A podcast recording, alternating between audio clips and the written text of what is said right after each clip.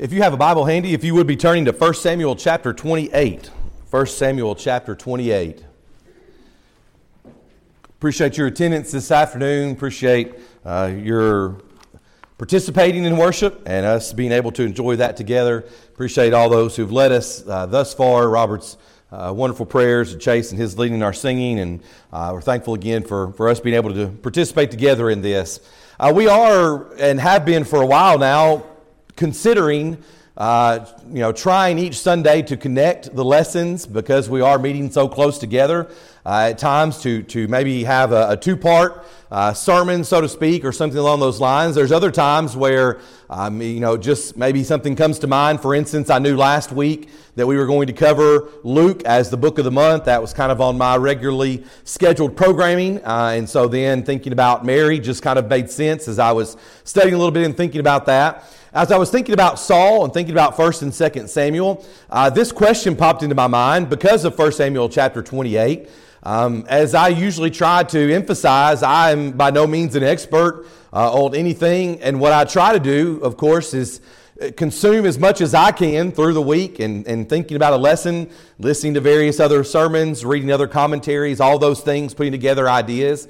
And then sometimes I feel like I do this afternoon, I think, where I get to the end of all that, and I don't know if I'm going to make sense or not, you know, trying to put it all together. So I hope uh, that this lesson is helpful to you uh, to some degree to think about these things. Maybe, as we say, you find the one thing to take with you or the one little nugget that might help you to think about.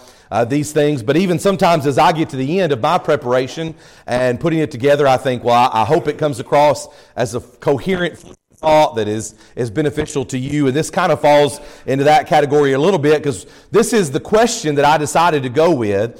I found an article, as I usually try to emphasize or share with you, uh, by our brother Wayne Jackson on the Christian Courier website, and the, this was the title of the article. And so I was pulling some thoughts from it. But when you think about what takes place in 1 Samuel chapter 28, and we're going to get there in just a moment, sometimes the idea of a witch is used.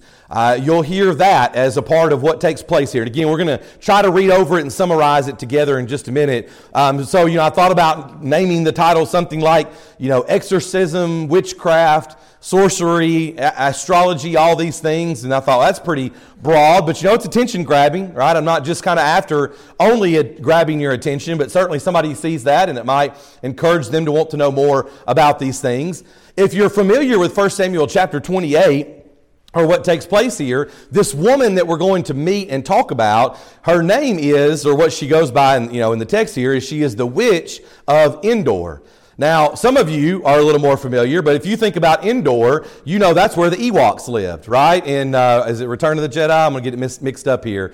Um, and, and I'll say this: uh, my kids remember one sermon that I preached in probably you know 15 years worth of preaching off and on, and it's one that I did here I think in 2018 when I first started. It's entitled Jedi or Christian, and all they remember is that there's a Star Wars sermon somewhere in Daddy's uh, you know list of sermons that he's done before. Um, but that, I know that was many years ago, and some of you may not even been here then, but um, out in Texas, I think in particular, there was a group of people who claimed to believe and follow in on the Jedi religion. And so, uh, kind of talking about the truth of God's Word and being a Christian, I took some of that and, and spun it together to make a lesson. Yes, if you hear the word Endor, a lot of people think of the planet Endor in Star Wars, and if you've seen that movie, that is uh, where they encounter those little furry creatures that everybody loves. Now, let's be clear. If there's one, maybe this is the one thing you take. This does not mean that Star Wars is in the Bible, okay? This is not the same Endor. There was a real place in, I guess we would call it the Middle East, right? In those Bible lands that was called Endor. And then uh, somewhere along the way, somebody else came up with this idea or used the same name. In fact, as you see on the screen here now, you may have in your Bible either a dash or a space. I think in the New King James uh, that I have here, uh, I was trying to find it. It's at the end of verse number seven. Mine says EN space where you can tell it's space D-O-R. I've seen it together, kind of like, you know, the way it's written for Star Wars, and then some people use it when it comes to, or use this as this dash when it comes to that. So let's talk about this particular occasion in 1 Samuel chapter 28. Um, we won't, for the sake of time, read all of it, but if you would like to open there, and I will try to go, you know, kind of chronologically, verse by verse, and maybe you can see what we're trying to summarize here. But the, the Philistines are gathering their armies together during this section to uh, fight against Israel, and Saul is very nervous. Uh, verse 3 is a pretty good one. We're going to reference it several times. Now, Samuel had died. That's a momentous thing. And all Israel had lamented for him and buried him in Ramah in his own city. And Saul had put the mediums and the spiritists out of the land. So Saul is nervous, and at this point in time, he has no way to know the will of the Lord. So verse 3 emphasizes that Samuel is dead. That's a, that's a big deal. Saul also remembers that he has cut off the priesthood of Eli when he killed the priest of, of Nob. That's another uh, reference, but only one priest survived that, and he had gone with David uh, at another time. So the Philistines are assembling against Saul, verse 5. And when Saul saw the army of the Philistines, he was afraid, and his heart greatly trembled. I don't want to draw all the comparisons, but we begin to see what we saw this morning. Saul is someone who is acting by sight and is fearful for these things. So Saul tries to inquire of the Lord directly, but the Lord is not answering him. The Lord is not speaking to Saul or sending prophets to him. Now, we noticed this in chapter 14 this morning, right? We said that when Saul had made the, the oath, uh, the rash oath about not eating, um, that he had inquired about the Lord what to do, and the Lord was not answering him. So Saul becomes desperate in, back in chapter 28 here, and he requests a medium to consult. Now, Saul knows this is a sin. Why do we say that? Because in verse 3, he says, it says that he had put the mediums out of the land. So he had had them removed, and this is the will of the Lord. If you're making notes, only if you're making notes, maybe you want to jot it down, but the reference is to Deuteronomy chapter 18. Deuteronomy chapter 18, verses 9 through 13. This is when God is giving instructions to the children of Israel. When they go into a land, they're, to, they're not to take on these abominations, these idolatrous things of the people that they are uh, overtaking. And so this is the will of the Lord to, to not have these mediums in the land. So Saul is told about a medium, and we're using that in reference to this woman at Endor. He disguises himself. That's an important note. He disguises himself and goes at night. This is verse 8 goes at night to see her. I won't ask for a numbers to be said out loud, but what is the percentage of good things that happen when a person goes out at night and needs to disguise themselves, right? We're going to go with under one and maybe under 0.5 even of the things, the good things that are happening. All this is pointing towards, uh, obviously, it's something Saul shouldn't be involved in. Saul asks her to consult a spirit for him, and she responds, that he is trying to get her killed because Saul has killed. She doesn't know it's Saul. She says, Don't you know that Saul has, has had all these mediums put out? What are you trying to do to me? Are you trying to set me up? And he makes an oath. He makes an oath to her and says that no harm or no punishment will come to her in verse number 10 no punishment shall come upon you for this thing. Now, you know, this is a, a pretty important picture here. Uh, oftentimes they might have a pit. This is not like a crystal ball or tarot cards kind of thing. This is like there would probably be a pit they would lower a sacrifice down into and then look for that spirit to rise up out of the pit. And so Saul asked for the medium to conjure up the spirit of Samuel, who's dead.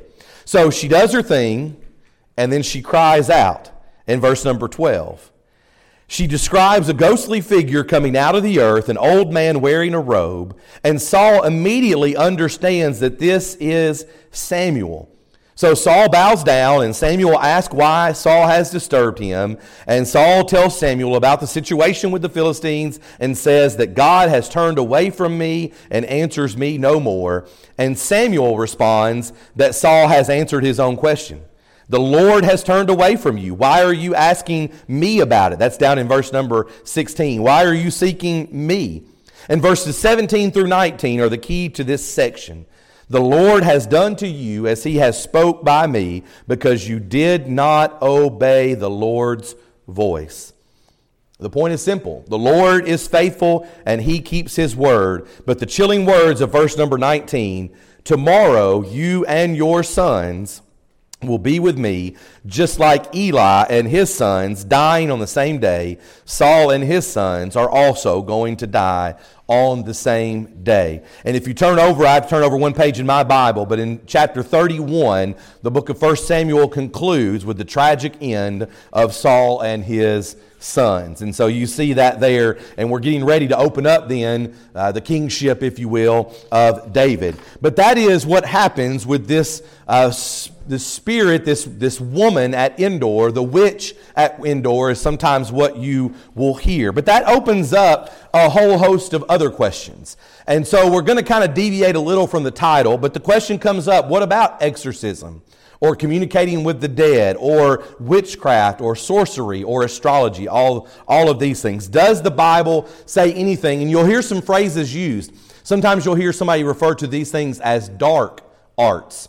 Sometimes you'll hear them referred to as magical arts. But let's just kind of sum it up here and maybe make a statement that we'll try to back up with some scripture. But to God, to God, magical arts are an abomination. We're going to answer why in just a moment, but just to make that statement, this is sort of a, a good way to, to sum it up. There are numerous Old Testament references, uh, even from like Isaiah. Isaiah declared that all of Babylon's sorceries and spells would be unable to avert the punishment that God would inflict against her.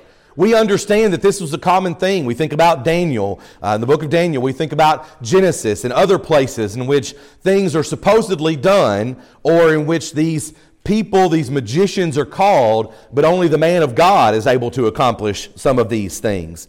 And so, even this, I think I'm going to insert this here for, for the sake of time and maybe continuity, but the witch at Endor, there's some debate about what exactly happens in this moment. You're right. Some people say, well, she was just a charlatan. It's not real. It didn't really happen. Some people believe that she was a charlatan, but it really did happen. Samuel did sort of speak from the dead, but only because God allowed that to happen. And the reason why they say that is, as we mentioned in verse number 12 of chapter 28, when the woman saw Samuel, she cried out with a loud voice. Now, I can't stand here today and, and tell you for sure but I can tell you that if it were up to me and I were faking something for so long and then it really happened, I would probably be scared as well and cry out with a loud voice. And so some people say that, yes, in this case, Samuel sort of was speaking as a spirit from the dead, but only because Jehovah God caused it to happen so much so that this charlatan, this woman, this witch, so called witch, was surprised by it. Um, and so there's sometimes some debate on that. I think that does seem to kind of uh, make some sense. These people who would claim these things, you know, they claim to have power, uh, but they were really just uh, faking it, you know, to, to try to sometimes to make money or those kinds of things. When we make a statement like this, that to God these things are an abomination, why would we say that? Well, here's why. Because when people claim to follow astrology, witchcraft, even the phrase spiritualism, I'm not sure that could refer to a lot of different things. Uh, those who claim to be psychic mediums, um, those things are condemned because they these practices imply that they are themselves a substitute for God. That they can be something that can, can that work outside of God's work, so to speak. So let's look at a couple of passages. New Testament, Galatians chapter 5. Galatians chapter 5.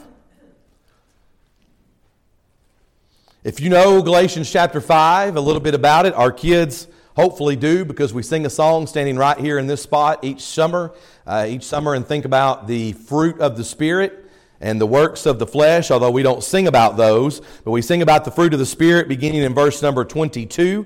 But, but back, up, back up before that, and you see the works of the flesh, in which we don't often list, but among those, in verse number 20, you see the word sorcery mentioned there. The, when we think about this idea of witchcraft or sorcery, it's listed as a work of the flesh here. Go, I guess, towards the end of your Bible, towards the back, Revelation chapter 21. Revelation chapter 21 and verse number 8. No, I know everybody knows this verse, right? Because we all know that the word liars is included, right? People quote Revelation 21 8. Liars are uh, among those who will have their part in the lake which burns with fire. But did you know as well the word sorcerers is used there? So there are three places that this New Testament Greek word is used. One is Galatians 5:20. One here is in Revelation uh, chapter 21. We're not going to cover the other for the sake of time this afternoon, but let me give you the word. I think you know it, or at least you'll recognize it. The New Testament Greek word is pharmakia. Pharmakia. It carries with it the idea of medication. In fact, Strong's uh, you know, dictionary of words describes it as medication or pharmacy, where we get our word pharmacy from. But then it also goes on to talk about, by extension, magic, sorcery, or witchcraft. And so that is the word that's used in Galatians chapter 5, verse 20, here again in Revelation chapter 21 and verse number 8. But it's speaking about and I keep kind of lumping these phrases or words together, uh, but that's, what, that's what's being discussed here. And it's not that taking medicine is wrong. Uh, by the way, we're not going to get to that point. You know, that's, that's a whole another lesson for another time. But it's not to say, well, that's pharmacy. That means medication. Christians aren't to take medication. I don't think that's what this is meaning at all in that kind of way. But as you do a deeper word study, and there is a lot here to kind of dig into with this word pharmakia and the, some uses of it, um, then you understand that it's used to discuss the sorcery, the witchcraft, that kind of thing, uh, more so than just maybe taking medicine um, and, and you know some taking medication to help us with our ailments here upon this earth. So um, this is the the word that's used. It, it kind of has to do with drugs. Again, that it's kind of a different discussion too. Um, taking medication, or we use that that term. Um, but James Macknight, um, kind of commentator and writer, says that this word is used to is employed of those arts of incantation and charming, and all that pretended communication with invisible malignant powers, whereby heathen priests promoted the reverence and worship of their idol gods, and, Macknight uses in his phrase here, in his definition, and enriched themselves. Do I think that everyone was maybe trying to get rich? Maybe not.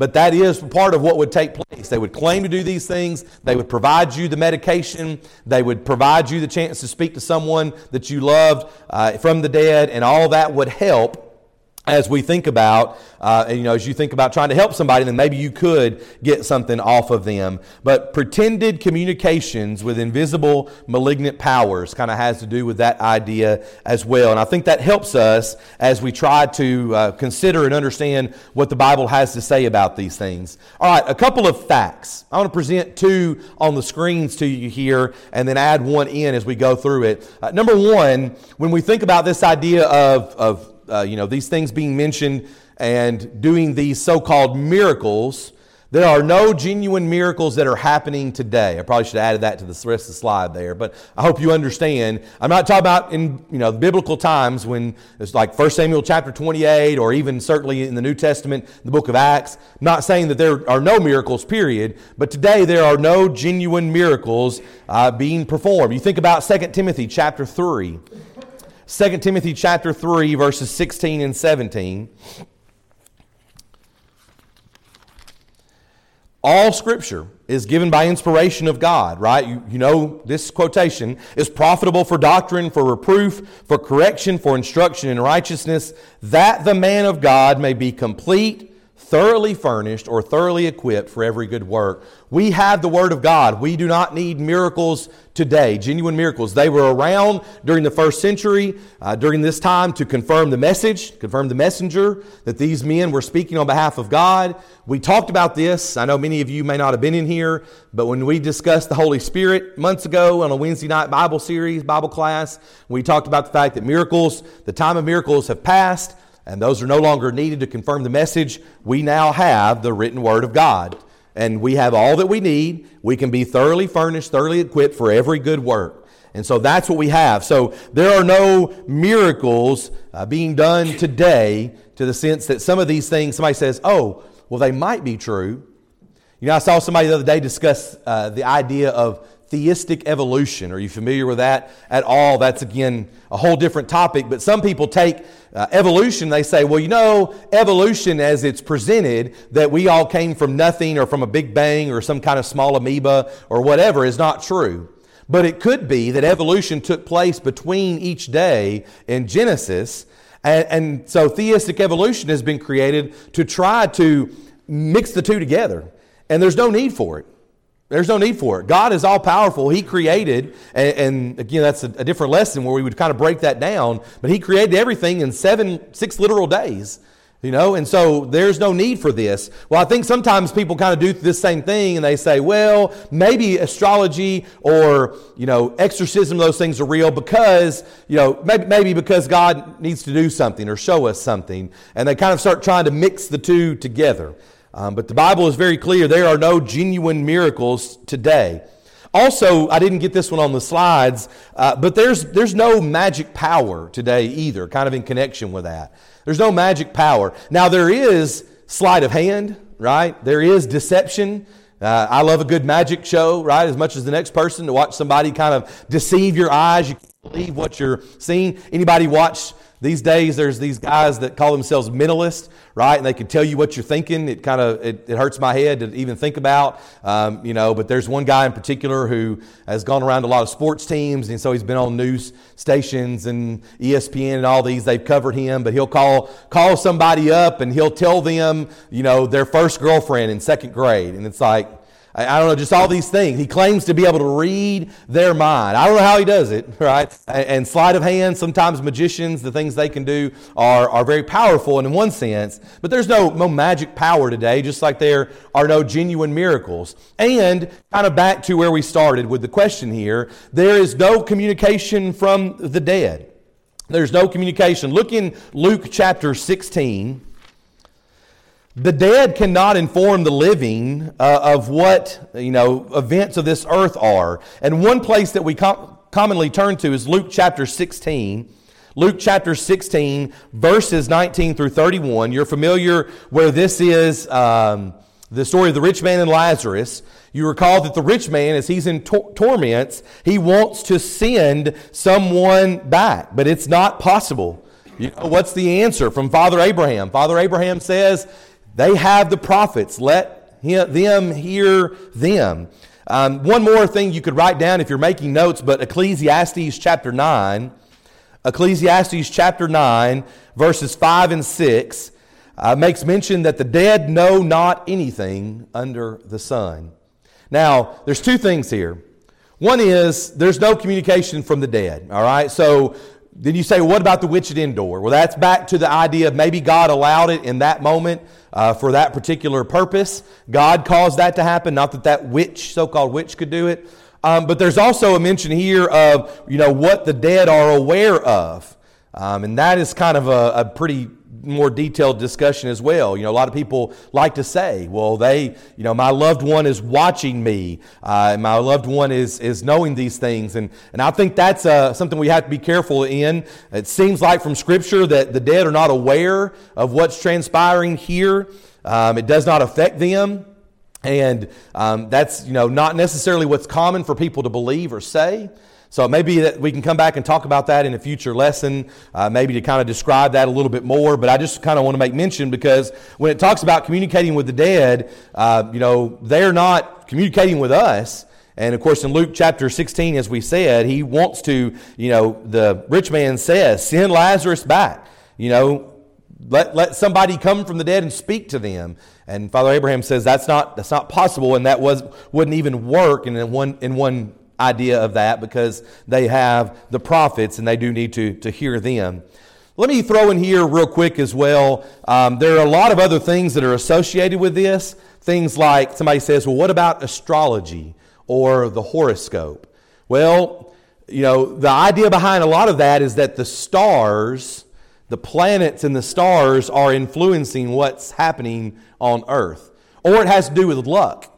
Doesn't sound exactly very biblical to me either that God is left to what happens to us up to, you know, the luck of the stars or the planets in that kind of regard. So, um, the last point in just a moment is going to come back. We're going to come back and talk about that. Um, somebody says, even what about a Ouija board? You know, communicating with the dead, is that something that can be used? And again, I would just caution you against all of these things in the sense that any communication, any kind of, um, you know, talking about spirits and the influence of these things, we're getting into a territory where the Bible is pretty clear that that's not something in which God is, is working with mankind today. No genuine miracles, no communication from the dead. Uh, so then the question comes up what about amusement? You know, what about amusement? So are you telling me, preacher, that if I go to the local Chinese restaurant and I crack open my dessert there, right? My fortune cookie, and I read what's on there, are you telling me that I'm sinning? All right? And my answer is, as a lot of things I can only tell you, is what Joel's answer is, is I do not think sometimes when it comes to amusement that that would be something sinful to do, to open your fortune cookie and eat it, and to read what your fortune says on there. Um, I went to the team room before uh, worship started a few moments ago, and my dear eldest looked at me and said, What are you preaching on this afternoon? He asked me that all the time.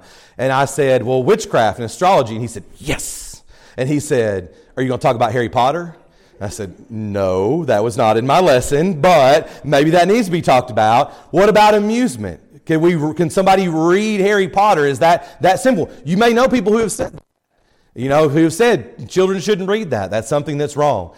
I will go back kind of to the fortune cookie reference there. For my two cents, if it's something that you can enjoy with some sort of amusement, knowing that that's not a truly powerful thing, I don't think that that is something that is sinful let me ask this. What about, somebody says, what about Harry Potter? What about talking birds and foxes and fairy godmothers, right? Is that, I mean, is that sinful as well? We want to, everybody hates on Harry Potter, but not Cinderella, right? Or the fairy godmother. I'm being a little facetious, but I hope that you kind of are gathering the point here that I think we can enjoy movies and books sometimes, obviously certain things, uh, with some level of amusement or enjoyment.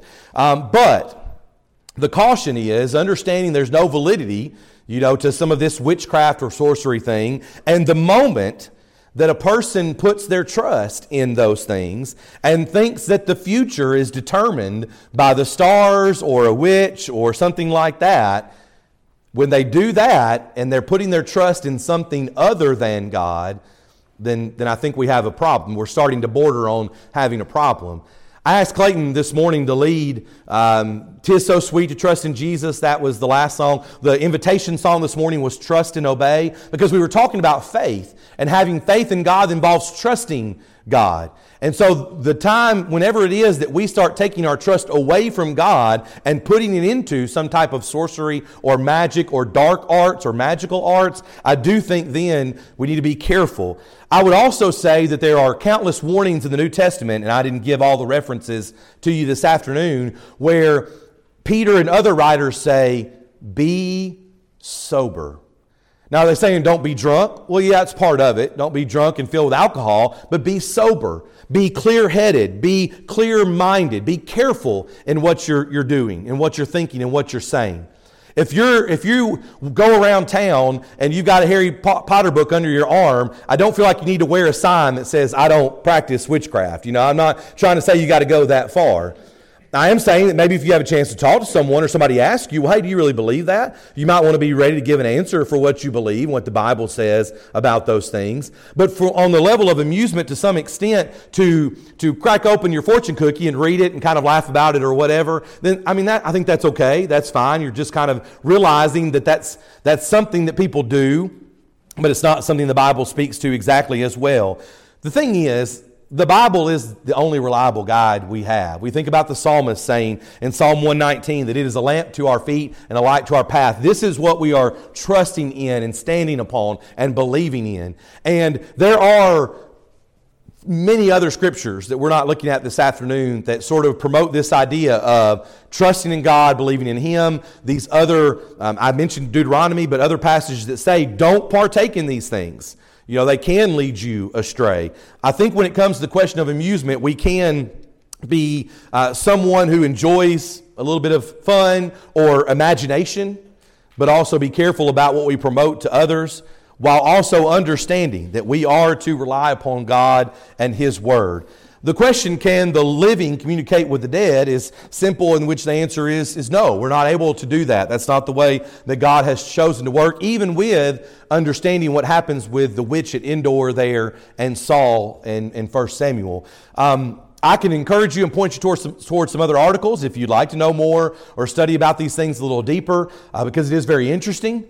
Um, but hopefully, that's a, a sort of uh, short summation uh, of what the Bible has to say about it, and, and, maybe that can be something you can, can think about as you go forth because it may be something that comes up. You never know. There are many people who believe very heavily and invest very heavily in these things, and uh, it may be something that you can uh, then logically and honestly discuss from the Word of God. Uh, we do pause, of course, at the end of our, our service here, the end of the sermon, to extend heaven's invitation. Um, it may not be that it has anything to do with anything we've studied today, but it's worth our time and effort as we are gathered together to sing a song that's been selected because we don't want anyone to leave this afternoon with worry on their heart or mind about their relationship with God. And so it benefits us to sing this song, to encourage you to think about your relationship in your life if you're here and you're lost because you've never been baptized for the remission of your sins, we sing to encourage you, and we also encourage you that we will gladly study with you as soon as possible if you want to know more about that. Maybe you're here and you have wandered away or allowed sin to enter your life.